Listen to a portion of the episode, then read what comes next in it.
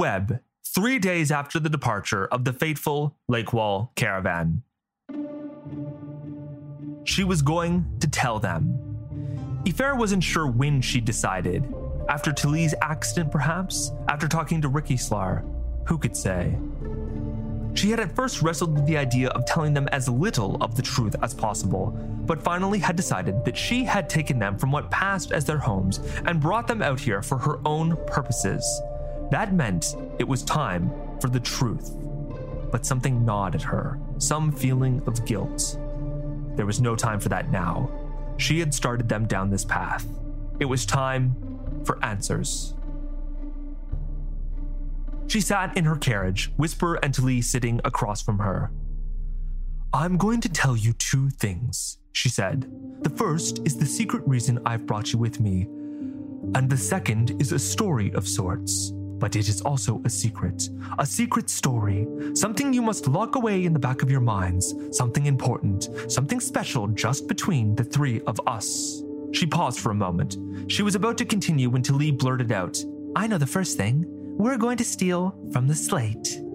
Her voice was monotone, but her eyes sparkled. Whisper gave a scoffing laugh and then looked at Eyfre. His face went white when Eyfre smiled. I was curious if you'd actually figured it out, Talee. Yes, we're stealing from the slate, and as such, from the Church of Deep Stone. Whisper stood, his hands up in defiance. No, he said, shaking his head. No, no, and no. Do I even need to say this? You don't steal from the slate. I have some expertise in this field. Have you heard of the rules of the sacrosanct? Have you heard the stories about how they hunt you relentlessly to the edges of the earth? You might not have, because the people who steal from them always regret it. If you think you understand the power of Odros, whisper, Eyfre said calmly. This is not a sudden decision. If you do not wish to participate, you do not need to. But first, listen to my story. Whisper seemed uncomfortable but sighed. I don't see what it will change, but fine, I'll listen. Eyfre sat up. She moved an upper flap of her robe, revealing two pockets directly above her heart. Each of them contained a small book. She lightly touched one and then pulled it out. Whisper's concern vanished and he seemed captivated. Wait, those are. You're a. Eyfre smiled. Yes, Whisper. I'm a Grey Eyes. I see you both have many questions. Please, let me read the story, and much will be answered. Whisper sat back down and seemed like he would burst with questions. Talee was sitting up straight and, in a rare instance, was paying attention. What's the story? she asked. Eyfre looked down at the book. It's mine, she said softly, and opened to the first page. Previously, the Lady of the Rose has fled a murder she did not commit. The fateful Lake Wall caravan has left Lake Wall, taking with it our trio of Talee, Whisper, and Eyfre. During a high stakes competition to secure a seat at Eero, Talee demonstrated impressive skills in bonding and use of magic, but her use of multi bonding almost led to disaster. Eyfre scolded her, but seems pleased to see Talee back after having left. Now they continue their journey beyond the wall.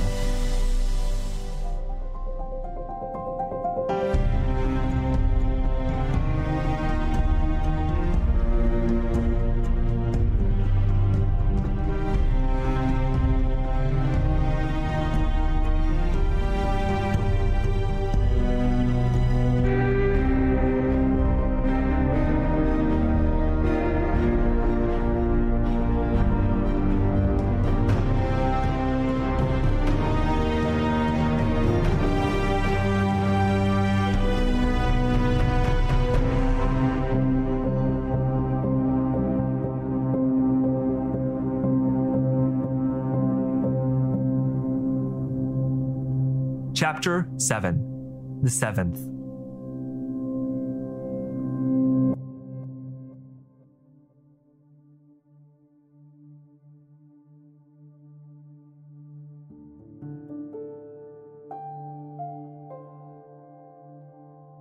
My story begins and ends and is encapsulated by that night under the stars with my mother and father.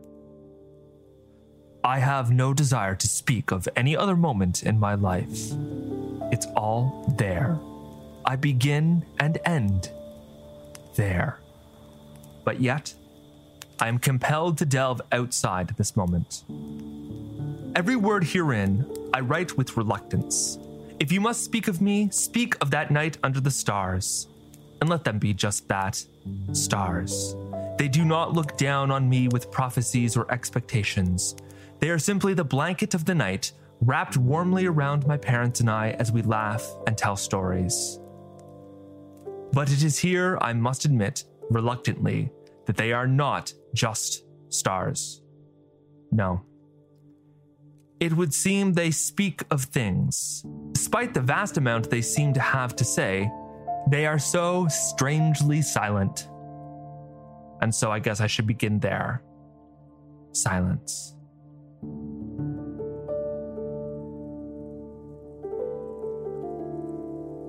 Standing there at the foot of the Path of Bonds, the air was strangely still. It is usually boisterous up there in the mountains, but it was calm that day. The silence of a snowfall is unique. Thick layers of snow had already fallen and swallowed most of the ambient noise, and I could actually hear the snow. Each small snowflake made a tiny noise as it joined the blanket on the ground. I'd never realized that you could hear snow before. Some love the silence. It is a time of peace, a time of reflection. Some fear it. It is the unspoken. It is the absence of God. It is the unknown. When my mother used to refer to us as the people of stolen stories, I was confused. How could our stories be stolen? We had so many to tell and such a zeal for telling them. Our village was a happy place, for the most part. We lived far enough upland that we were considered the more acceptable type of Grey Eyes, and Odros declared us a mission instead of an enemy. Other than the grating proselytization of the church, we were left to our own devices and shielded from the violence of the lower wilds. The village was a colorful place, filled with tall, narrow homes. The air smelled of fresh cut wood, rich foods, and spicy herbs. The homes had a quaint crookedness to them. They seemed to lean on one another for support. No single building seemed to be able to stand on its own, but as a whole, the village stood firm in all its twisting beauty. It was there, in one of those crooked little homes, I would sit and drink my favorite tea as my mother and father recited stories, poems, and even some plays. I was constantly pestering my mother to take me behind the village to the big hill with the ruins. She enjoyed our little trek up that hill nearly as much as I did. We would climb that hill, and Mother would let me run around the ruins of the Eye of Man. The Church of Deepstone was proud of the six observatories of Odros, though only one currently remains. These observatories were one of the many ideas stolen from us millennia ago, right down to the belief in the prophecy of the stars. The Grey Eye's first observatories predated the churches by hundreds of years, but we had none remaining. Despite the large looking glass being long used for scrap metal, there were strong echoes of it still amongst the ruins. Namely, shards of glass the size of my head scattered the ground. There was an ancient phrase that had been carved into all of our observatories. It translates as, The eyes of man seek the eyes of gods. So, we called our observatories the Eyes of Man. My mother often told me about how a sage would have lived in this eye of man and would have told me my future. I thought this was funny, and when I'd laugh, she would always chuckle along. The people of my village also used the stones. We had a large monolith hidden deep in a cellar at the heart of the village, and I was taught how to bond to it at a young age. It was difficult, but I had something of a knack for it. Many told me I was a natural, but I thought little of that. I was also eager to learn of our other arts. I studied alchemy with my father, though I learned at even a young age that this was an endeavor filled mostly with disappointment. Despite producing none of the desired results, I never once saw my father get upset. I feel I should point out that the Grey Eyes are not a united nor a single people. Our connecting thread is our dabbling in alchemy and potions, whose materials are thought to be the cause of our eyes turning gray. We were first called the Grey Eyes by the Church of Deep Stone. grouping us all together was a way to simplify their own understanding of the world. They took hundreds of different and varied groups and bunched them into one. Such a shame. Such a waste. These people had names, cultures, histories. All gone. Everything that could be locked in the slate's vaults was. Our stories, our inventions, our religions. The Church of Deepstone often laments the century long silence of their God. They call it the Long Silence. As a child, I'd felt sad at the idea that they'd been abandoned by their God. Now, I scoff at it. What did they know of silence? Enough ruminations on things I cannot change.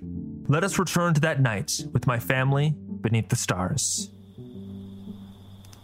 That evening, there'd been another family there with us. We all sat around a fire on the outskirts of town and laughed and ate and drank and sang. The adults drank spirits, but us children had my favorite tea. We'd been visiting this family often, and I'd not been sure why at the time. I was young and naive. In retrospect, it's clear that our two families were planning a marriage some years later between myself and their eldest boy. I'm sure he was trying to catch my eye across the fire, but I was enraptured by the stories and songs. There was a moment of silence. My father stood awkwardly, cleared his throat, and reached into his robe. He pulled out a secret book that lived in a pocket above his heart. He'd read from this book when we were at home, but never outside it. The Grey Eyes have developed a tradition where a member of the family has a pocket inside their robe above their heart, where they keep what is called a namesake book. These books are special to the family and should only ever be seen or read from by a member of the family. To take it out and read it in front of others is a very special thing. I had an inkling of an idea of this at the time, but did not grasp the full weight of it. I was simply excited to find out that this was a story I'd never heard before. My father cleared his throat again, took a draw on his pipe, and began. Look back a thousand years, and a thousand years again, and a thousand years again, and a thousand years again. And still you would not be far enough back. The land is shattered, destroyed. It smolders from birth and is ruled by those kindred of sorrow the sovereigns. These sovereigns are not men, but great creatures. Some call them gods, other beasts. There is only one thing I will say of them. He paused. They are large, and they are glorious. He turned to my mother and winked, a joke lost on me at the time, but I still think of the way she laughed as she blushed and smacked his arm. I'd laugh too. My father continued. Most had a semblance of creatures we know owls, badgers, wolves, turtles, but their visage and their colors were unique and strange. They stand as tall as a house and are as cunning as they are frightening. During the cooling of the land, people did not fight for kingdom or banner, but for these creatures. We named them the Sovereigns, for we could not understand the names they gave themselves. Three of the sovereigns who dwelt in the land called Null Kept warred constantly. There was the winged serpent, Tarar Anrar, the bear with golden eyes in the shell of a tortoise, Malice, and the great wolf, Shesha. The serpent, Tarar Anrar, ruled over our ancestors and fought well for us, but the attacks were relentless, and Tarar Anrar tired. The sovereign realized, but it knew its enemies would take advantage of its slumber. For when a sovereign rests, it rests for years or even ages. Now, there was a woman named Lamaka. Lamaka was not the smartest, strongest, nor wisest of her clan, but she was the bravest. She noticed that Tarar Anrar tired and asked what she could do to help. Tarar Anrar thought and said, Take of me a scale and make from it a shield. With this shield, my power will protect you. So Lamaka did. The serpent rested, and Lamaka practiced with the great shield every day. Her arms grew thick, and the shield became light. When the enemy attacked, she rode out with the shield, and the attacks were rebuffed. She fended off many armies, but after a time, the power of the shield waned, and Tarar Anrar was roused to fight. Tarar Anrar fought fiercely, but again wearied. This time the serpent instructed Lamaka to take two scales and fashion them into swords. She was to wield one and give the other to a companion. Lamaka brought the scales to the master smith of her settlement, Barlow, and he fashioned them as Tarar Anrar asked. But Lamaka did not do as she was told. Her arms were now strong from hoisting the great shield for so long, so she took both swords, one in each hand. With both blades, she fought many battles and won them all. After a while, she no longer fought to survive, she fought to conquer. When the serpent woke, it saw the expanse of Lamaka's land, and it wept. Why did you not listen? Tarar asked. You have shown us to be too strong. There is restraint in the accountability of two, but instead, you have made yourself a tyrant. Our enemies will crash upon us as a great wave, drowning our lands in blood. Lamaka wept for she saw now that the armies of the great wolf Shesha and the golden eyed bear Malice marched together. What can I do? Lamaka asked. Take of me three scales, Tarar Anrar responded. Place them on your pillars of stones. From them, draw on my power. To do this, I must ask of you your soul. For this you will surely perish in this form, but we shall become companions.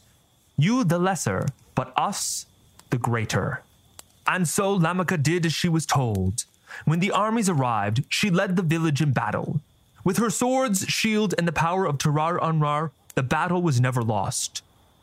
The opposing armies managed to sing a song of stone and trap the great serpent, but they then realized that through Lamaka, the serpent's influence still protected the people. They captured Lamaka and slew her, but somehow the protection remained. And so our people fight on against the armies of the sovereigns, but the power of Tarar Anrar and Lamaka holds them at bay. He finished the story with a bow, and we all clapped. There were more songs and stories, and then the other family left. My father, my mother, and I stayed looking up at the stars, still telling stories and laughing. And that is where you still find me, under those stars, reflecting on that tale and enjoying the warmth of my mother's hand running through my hair and my father's baritone singing a song. But the stars silently deny this. Despite Lamaka's alleged sacrifice, our enemies were not held at bay. Only a few weeks after that night, the Cardinal of War visited our village.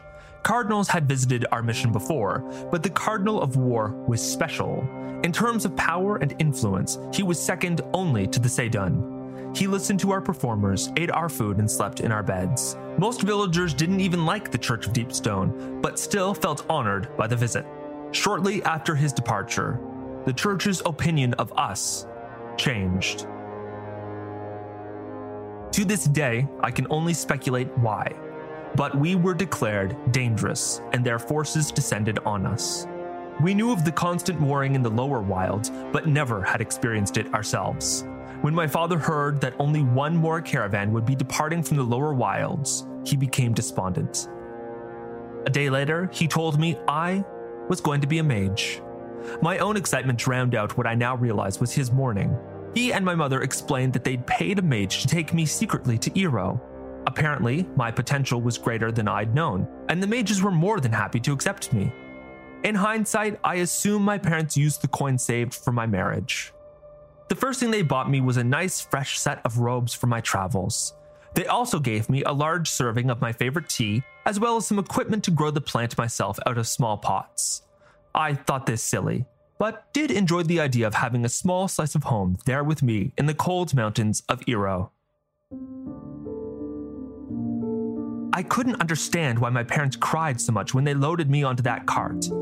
I'll be back, I kept saying. I'll be back. When they hugged me, mother slipped a large chunk of starred opal into one of my hands, and father slipped our namesake book into the other. This new robe has a pocket above your heart, mother whispered. Keep the book safe there, father followed up. It was then I understood. they expected to die. I couldn't process the reality of this, and I wailed. I honestly cannot remember the words exchanged between us at the time. All I know is that after some time, I was riding away towards the caravan, my eyes red, and my parents watching me leave. They did die, I assume. I went back, as promised. It was many years later, and there was nothing left of the village except the Eye of Man, which was now even more decrepit than before. I found no signs of their remains, nor could I find any sign of their survival. I know they are gone. But on that day of departure, riding away in that wagon, I would not accept their death. I swore I would go to Iro, become a great mage, return to see my family, and liberate my people from the oppressive grips of the church. I accomplished one of those. The second is now impossible. Perhaps I might accomplish the third. The journey was lonely, but it was far eclipsed by the loneliness I felt at Iro. The only thing that drew me through that dark trek across the land was a small spark of hope. I was truly excited to become a mage. You can see the mountains of Iro for miles before you actually arrive, but the basin sneaks up on you. Iro Basin sits nestled at the bottom of the mountain pass and appears as you crest a hill out of the forest of the web. Something felt familiar about it, like seeing a long lost family member who bears similar features to your own. The wooden city was constructed around the water of the basin and stood on stilts. Each building seemed to tumble over one another like spiders fleeing a predator. Despite the stilts, they appeared sturdy, well engineered, and they were incredibly busy. Iro Basin was the busiest city I'd ever seen. There were more merchants selling their wares than people in my entire village. Longboats glided across the still waters of the basin, and songs and shouts of merrymaking could be heard from them as you neared.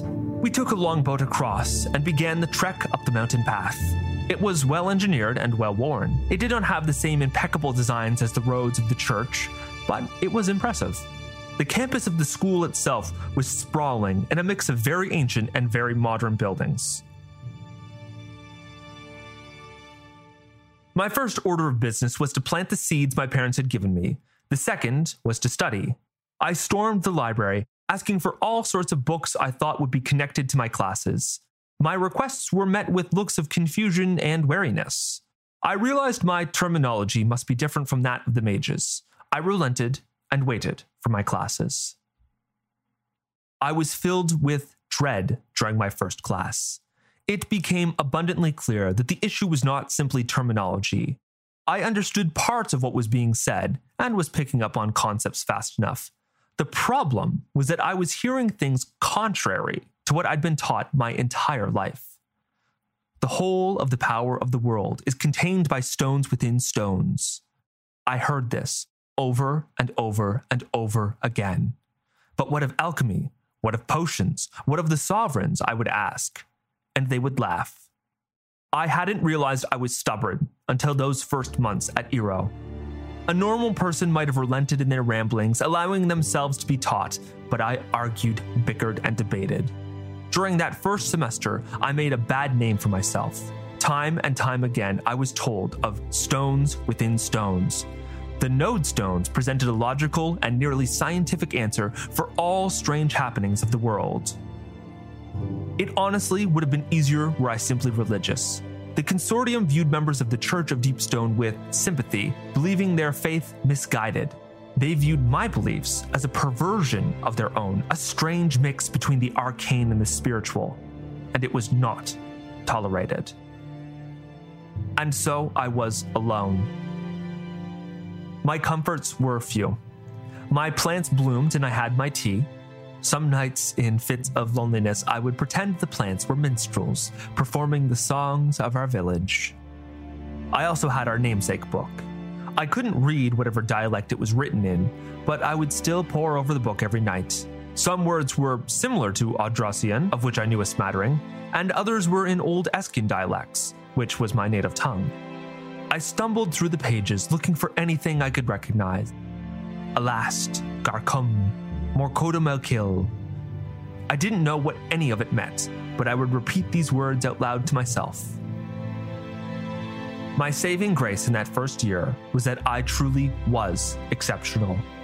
The monolith known as the First Bond is contained in a central building at Eero. All students are required to bond to it. I outpaced my classmates in any applied use of the First Bond. Duels were a common practice, and I was known as a force to be reckoned with. I am sure this is where stories of my fiery side began my excellence turned some heads, and I was lucky enough to have a few teachers take note of me. Some even offered guidance. A mage of the third named Ricky Slar taught me the laws of the natural world. A mage of the fifth and historian named Flyleaf filled in the patchier sections of my knowledge and helped me to see the world outside of fables and legends. As I learnt, my insistence on fighting for the beliefs of my people dwindled. The phrase, stones within stones, became a steady beat to which I marched. This new rhythm drowned out the songs of my strange minstrel plants. I stopped reading my namesake book. I stopped drinking my tea. I set the stories my father had told me aside and studied. And then suddenly, one day, they were no longer the beliefs of my people. They were the beliefs of the Grey Eyes. I was focused. The name I'd made for myself slowly changed from bad to good. Rumors began that I would take the second bond. I fueled these rumors by both spreading them and studying like mad. To take the second, you must prove yourself fully capable in both book and magic. I was proficient in magic, but in the books, I was lacking. I was in the archives almost more than the archivists. And so, after only a year, I came to the foot of the Path of Bonds to take the second. If you make your way through the campus at Eero, walking up towards the mountain, you will find a large building which is home for many higher ranked consortium mages.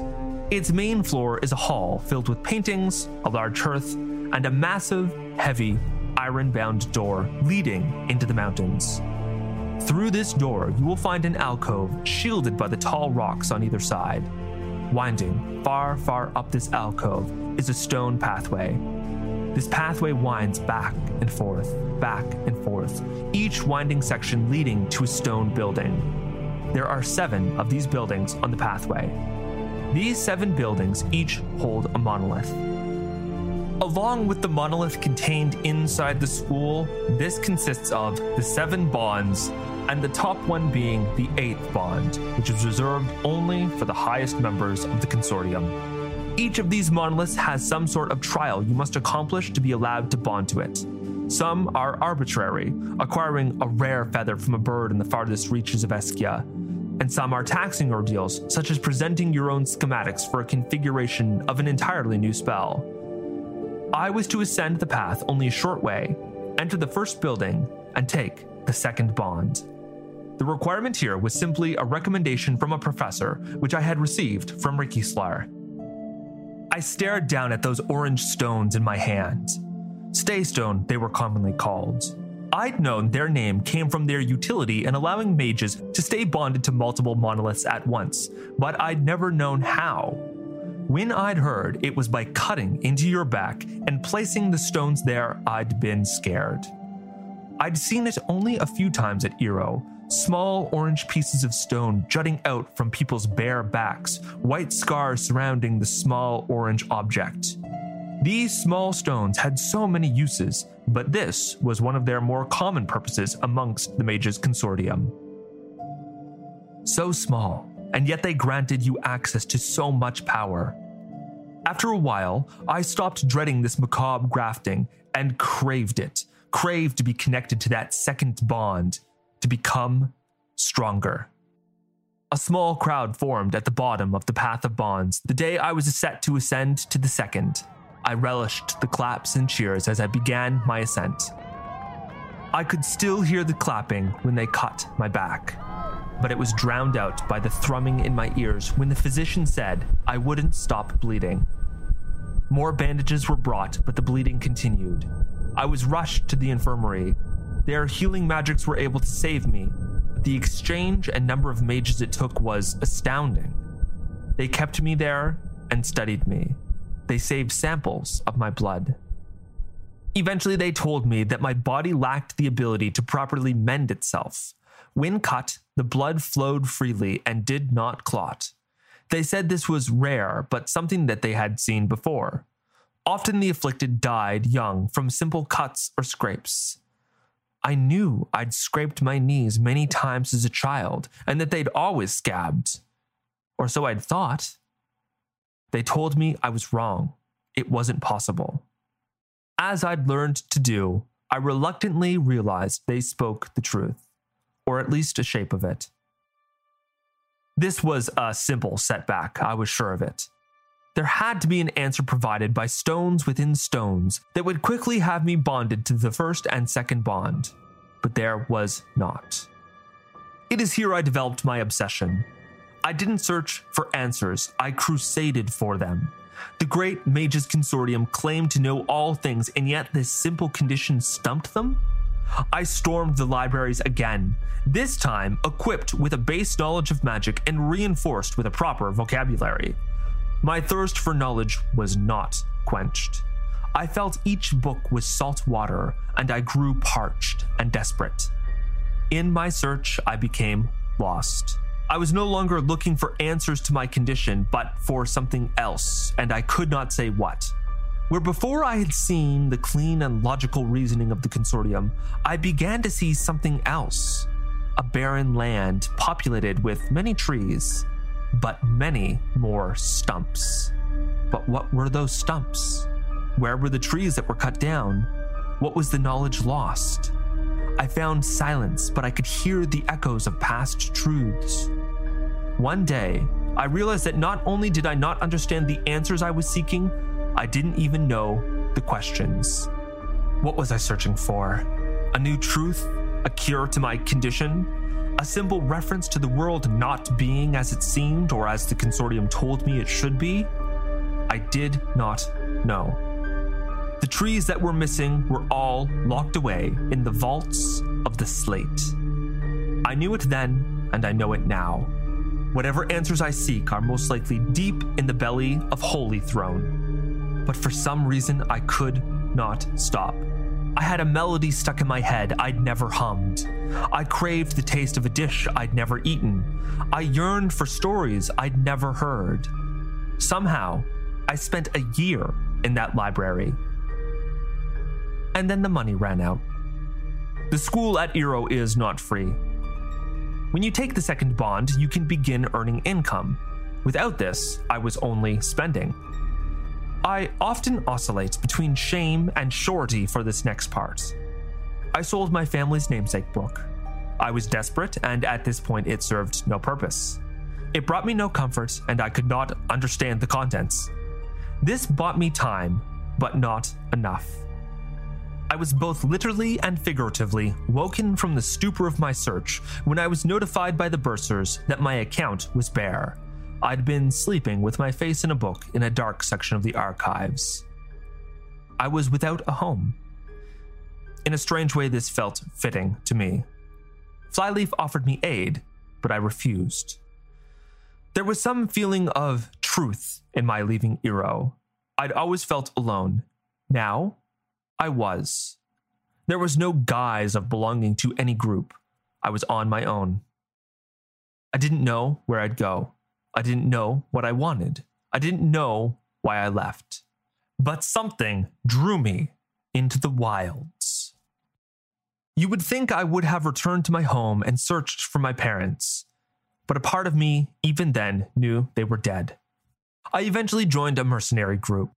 I'd stayed connected to the first bond, despite the taxing effect accrued by remaining bonded at this distance without the help of a staystone. This proved wise.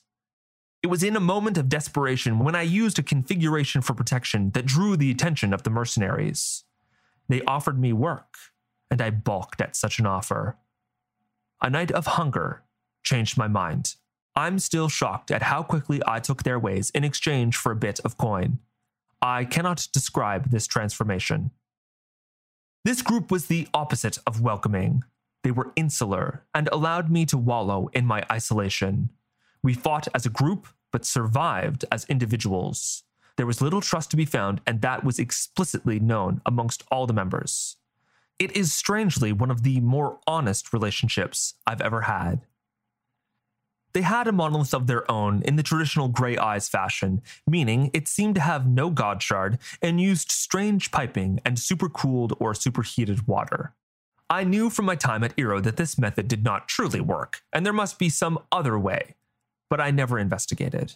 I bonded to it, and the exchange of the second bond left me bedridden for days. But I did not relent. I held this second bond for months. I will admit that joining mercenaries with a blood condition was a mistake, but it was not fatal. It was close at times, but I managed to get myself mended. I protected myself well and went into combat with strategy.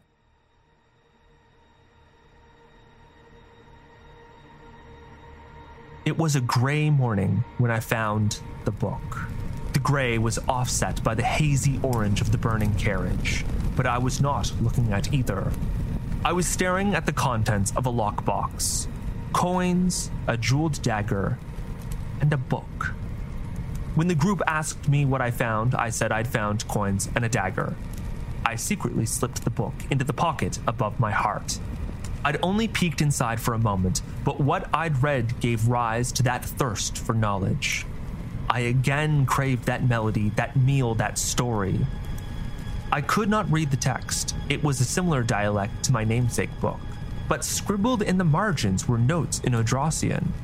I saw only a few of these scribbled thoughts, but each grew my thirst. Shesha real. Great wolf, a vague description, but accounts seem trustworthy. Sovereign's not myth. Investigate connection to Cataclysm. Alchemy's strange effects seem to work here? Return with Roverin and investigate. Slate's censers seem to contain more than simply smoke. Who is the author of death? I left secretly the next day. I'd found no answers, but my search began again. I still could not be sure what I sought. I stayed connected to the mercenaries' monolith. Maintaining the bond was taxing, but the tax seemed to ease every day. They chased me, but I was wily. Was it months? Was it years?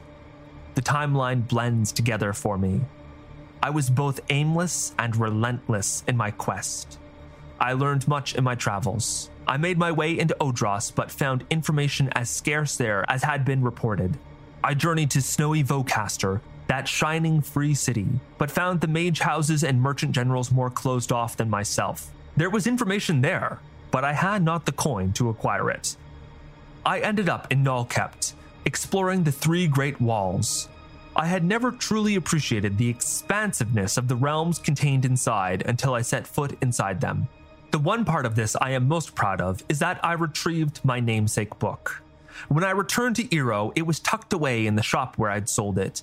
I paid much to get it back, but for sentimental reasons, it was worth it. The remaining money I had I spent on thread and needle, I sewed a second pocket so I could wear both books above my heart. I do not know why I did this, but I did. Of all the danger I'd encountered, I can most clearly remember the fear that one of my classmates would see me, the failed mage gone crazy and wandering the world. Most of them would have taken the third by then, and I was destitute. But my studies had continued. I learned much during my travels. I learned to live. I learned to lie. I learned to fight. Eventually, my wanderings drove me to those mountains. The mountain range where Eero sits stretches far into Eskia. They are ancient and treacherous places. I'd learned that the treachery worked to my advantage. These mountains did not know the all consuming crusade of the slate. If there were ancient civilizations that had lived in those mountains, their knowledge remained there and intact. Or so I hoped. The cold was piercing in a way you cannot understand. In only a week, I came closer to death than I'd ever been. I saw nothing abnormal, but I was plagued by a sense of dread, fear, and superstition that I cannot explain. I pray I never return to those mountains, and I wish them upon no one else. Despite the wind, snow, and cold, there were silent days. It was on one of those silent days when I knew I would die. A part of me had been glad when my feet went numb. It meant a respite from the cold. I looked down and noticed the trail of blood. I'd clearly stepped on something somewhere and sliced through my boot and into my foot. I reached out to the bonds I still maintained, but I was too far away to get a good exchange. I wrapped it in cloth, but the blood soaked through. So I sat there in the snow, watching my blood seep across the clear white and listening to the silence. The world grew dark despite the bright sun. I thought of my parents, of course, but found myself contemplating the long silence. All those years that the faithful of the Lord of Deepstone had no voice of their God, heard nothing of the divine. Was it like this? A sense of impending doom in the clear and calm. Dark found me, and the Lord of Deepstone remained silent.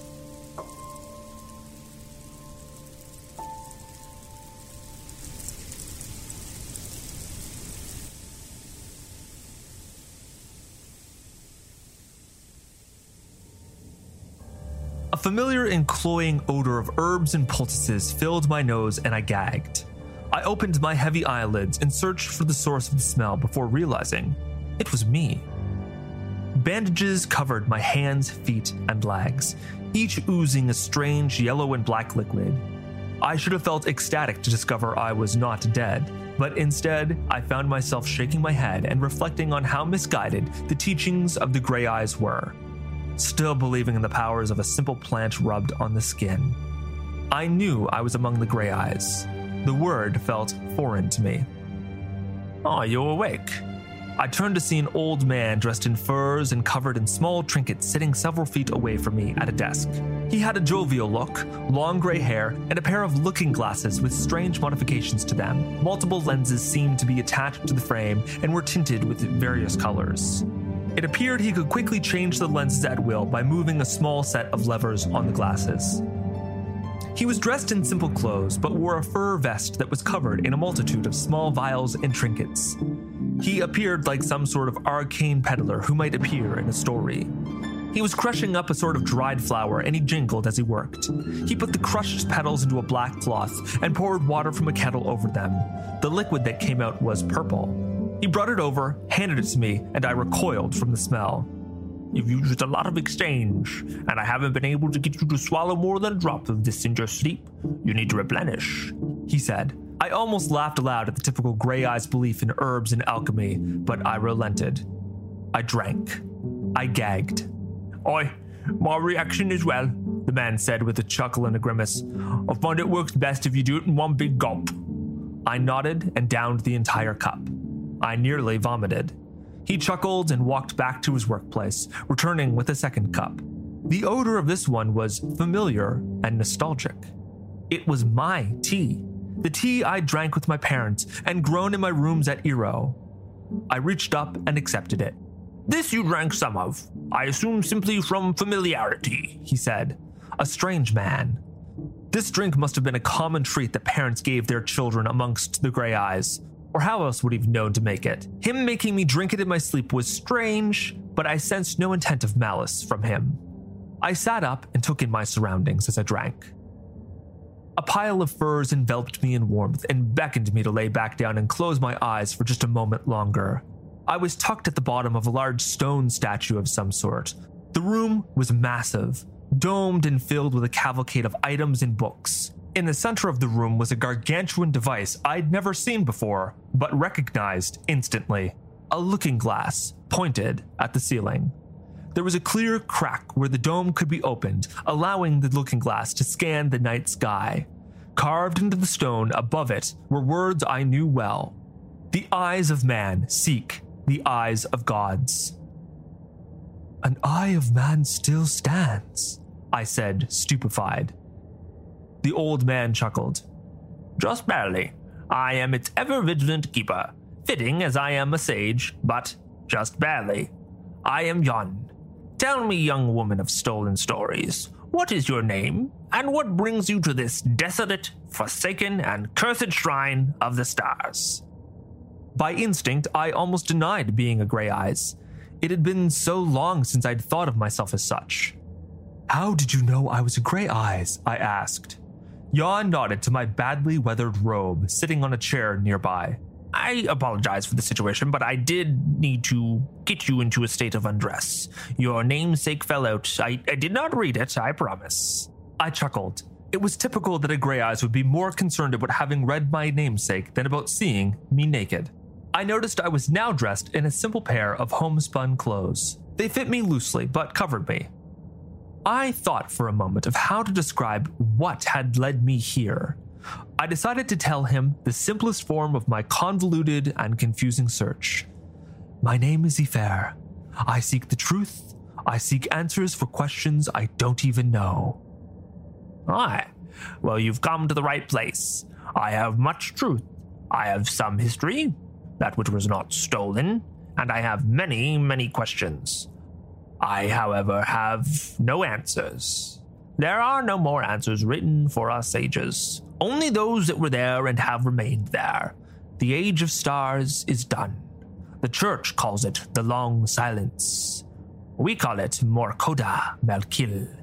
I know that word, I said, now a bit stronger and able to sit up. I've read it many times. What does it mean? Jan's face, which had been quite mischievous and jovial, went dark at this question. It means the beginning of the death. And what is dying? I asked. Ah, Jan said with a dark chuckle. It seems you found your first question. I didn't betray my confusion. Fatigue, injury, and such a sudden change in my locale had left me disoriented. The conversation was not helping. Jan got up and began to putter about the room, tidying here and there, glancing at notes strewn across his desk, changing the different lenses through which he viewed the world. You've been in and out for three days, he said. I made sure you had water and your tea. I assume your supply ran out. I applied some remedies to your cuts and have treated your frostbite. I knew that time was most likely what had sped my healing, not the Grey Eye's pseudo medicine. Jan paused, seemed thoughtful, and turned to me. Five, he said. I raised my eyebrows in confusion and he smiled. I will predict in my sagely wisdom that it will be five questions until you start finding answers. You found your first one. Four to go. He brought me a bowl of some sort of savory stew, and I quickly devoured it. When he bent over to take my bowl, his furs fell to the side, revealing his bare back. Embedded there were three orange stones surrounded by small white scars. You're a mage, I blurted out. He looked at me, grinned, and held up three fingers. Two questions, three to go, he said. Yes and no. I have taken my bonds, sure. I studied at Eero. Well, I listened at Eero. Something never sat right with me. I felt I was forgetting as much as I was learning, forgetting the things my Nan taught me in her kitchen, forgetting the stories of our people. So I went out searching. But for what? I could not say. It was like trying to hum a tune stuck in your head. But you don't know the melody, I finished quietly. Jan nodded. I can't say I ever found that melody, but I found the stars, and the stars found you, and you are here. This time, I did scoff, involuntarily. I blushed. I apologize, I said. It seems I still have some bad habits I formed during my time studying at Eero. No offense taken, Jan replied. He stared at me thoughtfully. A fellow Grey Eyes and a fellow mage. Peculiar. You have no stay stone in your back. How do you maintain your bonds? With great difficulty, I replied, and it is useless in the mountains. I cannot use even a single configuration. Thank goodness your mystical stars brought you to me.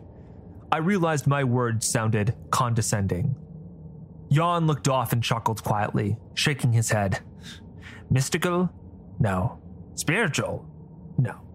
But you must admit it is fortuitous. He held up a page. A word written in the old tongue was in the middle, with scribbled phrases and lines filling the page, all of them leading to or pointing at that central word He pointed to the word. That there? That is you. It is a word I did not know, but now I know it means Eyfre, he said. I stood up and wobbled over to where he stood, nursing my tea. I looked at the other pages strewn across the large desk. Many words and lines filled the pages, seeming the ramblings of either a madman or a genius. I wrote these ages ago, and some of these messages drew me out there into the mountains the day I found you. Your name is splayed across the stars, he said, grinning. Do you truly believe the future is written in the stars? I asked. Jan held up three fingers. He then scratched his beard and seemed lost in thought. There are stories written in the stars. What we do with those stories is up to us. Some are likely to pass, some are warnings. It is hard to describe. These stories mirror our own, so deciphering them is difficult. I have something that might actually help on that front, I said. I walked over to my robe, stumbling slightly, and pulled out my two books. Jan blushed furiously. Your namesakes. We've only just met, and it would be. You saved my life, I said, knowing that simply allowing another to see your namesake so soon after meeting would be considered an unseemly thing by most gray eyes. We are blood because I owe you mine. Read them. Jan hesitated, but his eyes shone with curiosity. I handed him the book I'd found in the wilds first. There are notes written in Odrossian in this one. It seems to speak mostly of the sovereigns. An interesting topic, Jan replied, taking the book and leafing through it. They largely are absent from the world now, but they are mentioned much in the writings I found on Morkoda Melkil. He paused, furrowing his brows as he read the notes. He hesitantly closed the book and looked at the cover. Where did you say you got this book? he asked. I stole it, I replied. He nodded grimly. Well, we've had enough stories stolen from us. Only fair we should be allowed to steal some ourselves. This is not from the slate, though. A strange tome for a private collection. He fell silent as he read. I began to feel uncomfortable with the theft of the book still hanging in the air and tried to make conversation. I was not aware that the sovereigns had a connection to any sort of prophecy, I said. Jan looked up peering at me above his strange spectacles. They are omens of Morkoda Melkil. Interesting, was all I could manage to say. The skepticism in me was not easily overpowered. So, you believe in the sovereigns? Jan looked up at me again. I do, he said. He then grinned, held up four fingers, and dove back into the book. I let him read for a moment and enjoyed my tea. The bitter yet floral taste brought back waves of memories. I felt those memories might envelop me and bring me sobbing to the floor of that observatory, and so instead, I decided to purposefully ask my fifth question as a distraction. It is common that Grey Eyes children drink this tea? I asked. Jan looked up at me and was clearly more confused than ever. He seemed to formulate his response, starting and stopping to talk a few times. Slowly, a look of realization washed over his face. You don't believe any of it, do you? The potions, the herbs, the alchemy, the sovereigns, the prophecies, he said. I sighed and shook my head. I'm sorry, I don't. I've searched the wide world and seen no evidence of any of these claims. I do not buy wholeheartedly into the consortium's belief of the whole of the power of the world being contained by stones within stones. But I have never seen any truth to the claims of the Grey Eyes either. Jan began to laugh. He smacked his head and clutched a piece of paper to his chest like a cherished heirloom. Oh, glory! The blood! That's why so much spoke about the blood! I cocked my eyebrow. He pointed to my tea. You don't know. I was getting annoyed by his strange ways of dancing around topics. I guess not, I said hotly. Eyfre, dear mage, dear gray eyes, I am about to change your whole life. How's your foot? I prepared a witty retort, but then paused. My foot. It had been gushing blood in the snow and I'd been dying. The memory returned, buffeting me with a reprise of fear. I scrambled to my knees and pulled off the bandage, expecting to see blood gushing forth. First, I was relieved. Then, I was shocked. Then, I was confused. I found only a neatly stitched wound and a healthy, dark scab. I stared in amazement. How? I asked. Jan grinned and nodded to the tea in my hands, and it all fell into place. The tea. My parents had given me that tea since I was a child. Every day I drank it. I drank it at Eero, but stopped eventually, and then I'd done my bonding and had bled. I had scabbed as a child, but it was because I drank the tea.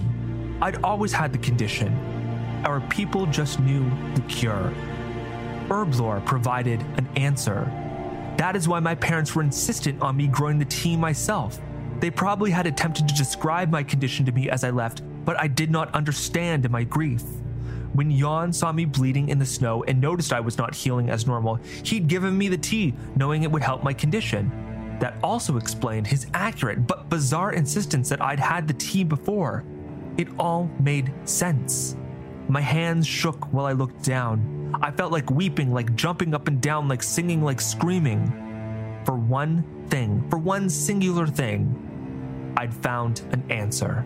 Jan clearly noticed my realization and smiled. I told you you'd get an answer after five questions. Now, how about some answers of my own? He looked hungrily at the other book in my hand, the book my father had read from all those years ago. I stepped forward and gladly gave it to him.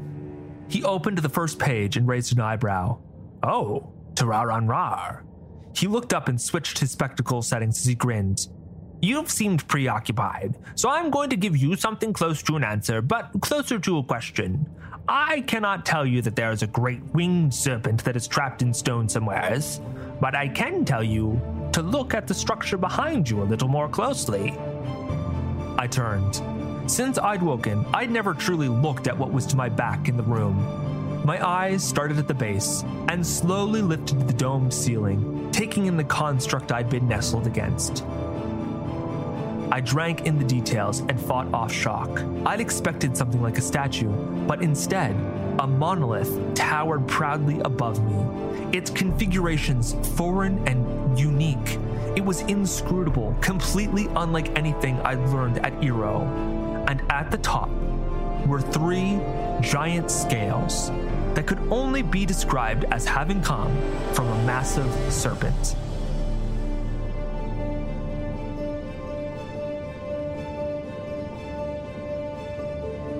My mind raced back to those words from the story.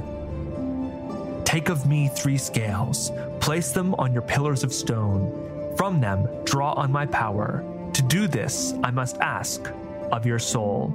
My focus was broken by Yvonne's strangled shout from behind me. I turned and saw him holding my book open and staring white faced at a page.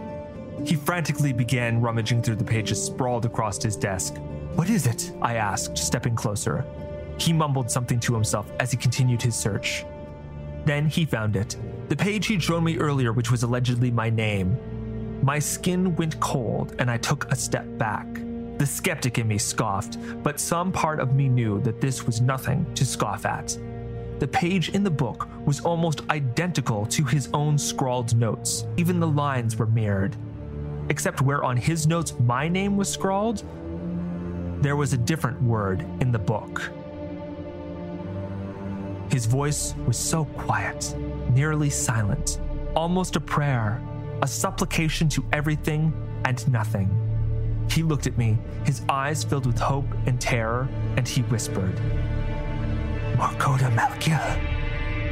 Morkoda Melkil.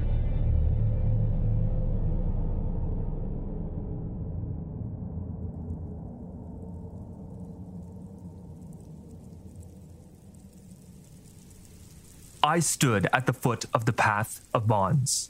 It was years since I'd attended the school, and those at the university who remembered my name were abuzz about my return. I arrived and proceeded quietly to the path of bonds. In my time in the archives, I had also read the due process required for taking each bond. There was no crowd this time, just a very confused attendant. You're here to take the second? He asked me. I closed my eyes and drank in the silence. Some fear the silence, some love it. I have learned to listen to it.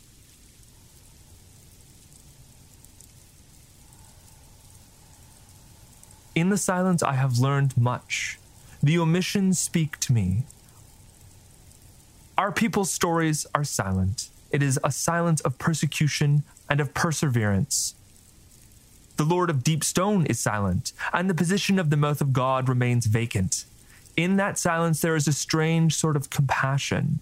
There is always a glimmer of hope that He is there, still watching, still planning, still caring. I have never been partial to this silence, but I have seen the calming effect it has on others. And then there is the silence of the stones. Yes, they are silent too. The stones are uncaring, cruel, calculating. They care nothing for our lives, our desires, and there is no guise that they do. As I died on that mountain, all three silences surrounded me, but the silence of the stones was the worst. But it was the silence I needed. In my journeys, I'd learned much, but I'd also been slowly acquiring things, physical objects, a notebook to sketch my ideas for configurations, a feather from a rare bird in Eskia, a piece of blackroot from a tree in the lower wilds. I was there for more than just the second bond. I climbed that mountain. The second, the third, the fourth, the fifth, the sixth, and the seventh. The consortium were astounded that I completed all criteria, that I had acquired all the items they desired, and knew all the lore. It had never happened before that someone had taken every single bond in one day. But it was not forbidden. I am now the highest rank you can achieve outside the synod. Since taking those bonds, I've worked for the consortium, but this has been so that I might pursue my own questions the caravans are my new home, traveling around the lands. I again have made a name for myself, but this is one I have spoken into existence. None know my true purpose. I look for the melodies that others dare to hum, melodies of ancient beasts, strange powers, and cataclysms. I find mostly silence, but also echoes. And so I become what I am today Eyfre of the Seventh Bond, Consortium Mage, Grey Eyes, a star in the sky that is connected to the beginning of the death, Morkoda Melkil. Or am I? Didn't I tell you? My story begins and ends and is encapsulated by that night under the stars with my father and mother. I've told you my tale with reluctance. The stars say they have plans for me, for others, but yet they are silent. So listen to me. The stars do not tell prophecies, not truly. They are a blanket in the night sky covering my family and I.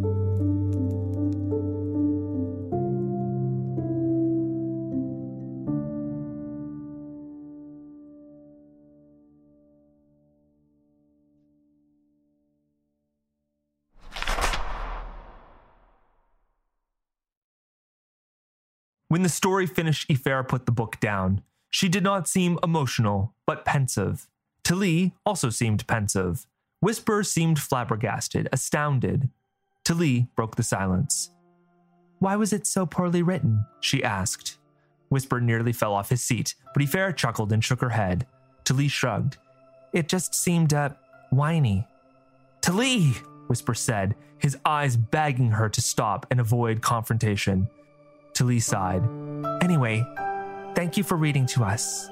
She paused and then said, So, does this make us family? Eyfre smiled a thin smile. As you may have noticed, I do not buy into all the tales and beliefs of my people, but there are shades of truth to them all. In a sense, yes, I am making you my family, something like a family, but I am doing so because I am also making you accomplices. If we agree, Whisper said, his face firm. You have to tell us this genius plan before we agree to help. Eyfre smiled. Let us conclude the thoughts of my writing. There are shades of truth to many tales, many ideas thought strange in the world. There is knowledge about this, but it is ancient and largely lost.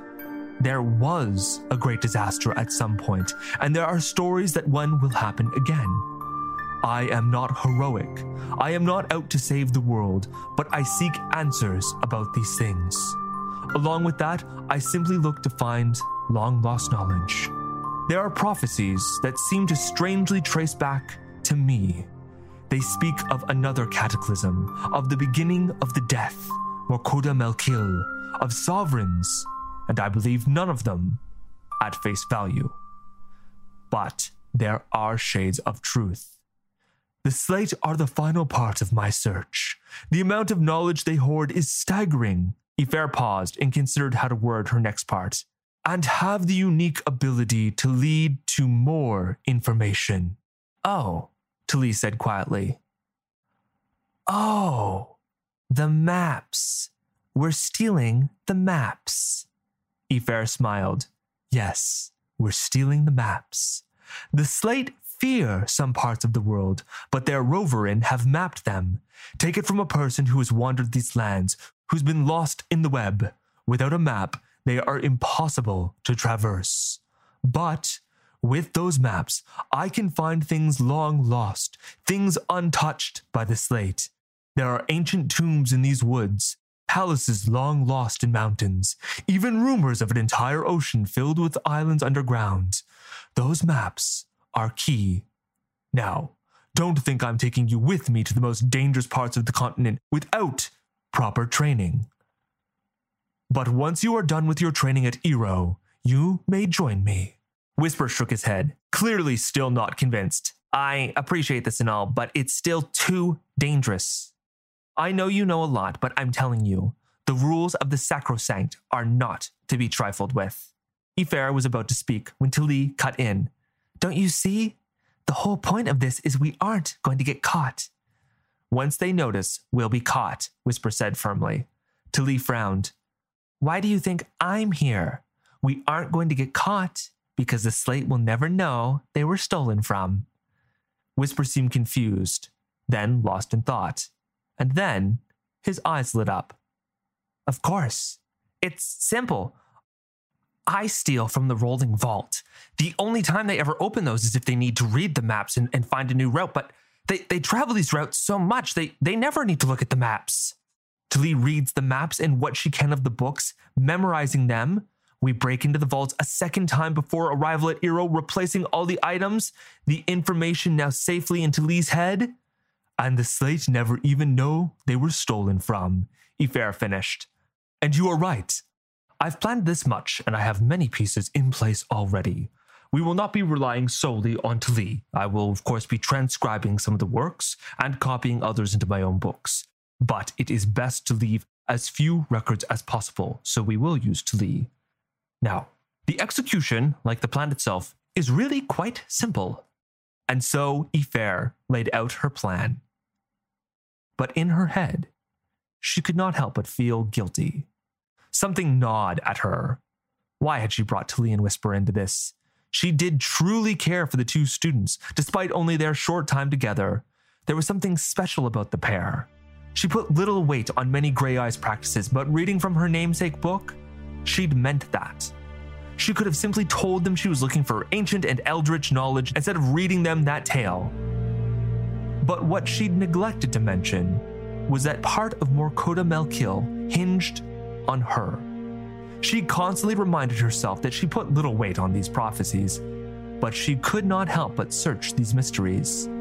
Something still drove her, something she could not explain, but there was also something she could. Like she'd written in the book, there in the mountains, she'd known she would die it just wasn't then. According to the prophecy, it was 10 days from today. Morkoda Melkil. Morkoda Melkil.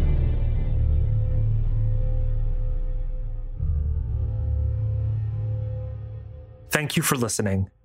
Everything you hear in this show is created by me, Adam Ganong. Every word written, every note played. If the work I am doing here has brought you some joy, some comfort, some entertainment, please consider supporting a solo creator on Patreon. Link to that is in the show notes down below. The Stonesinger Chronicles art is by Peter Bartel. Thank you, Peter. There is a link to his website in the show notes. A special thanks to my wife, Jenna Noor, and my friend, Destructobot. Join the Stonesinger Chronicles Discord to get extra information about the show and officially earn your rank as the Mage of the Third Bond. Again, link to that in the show notes down below. All right, and until next time.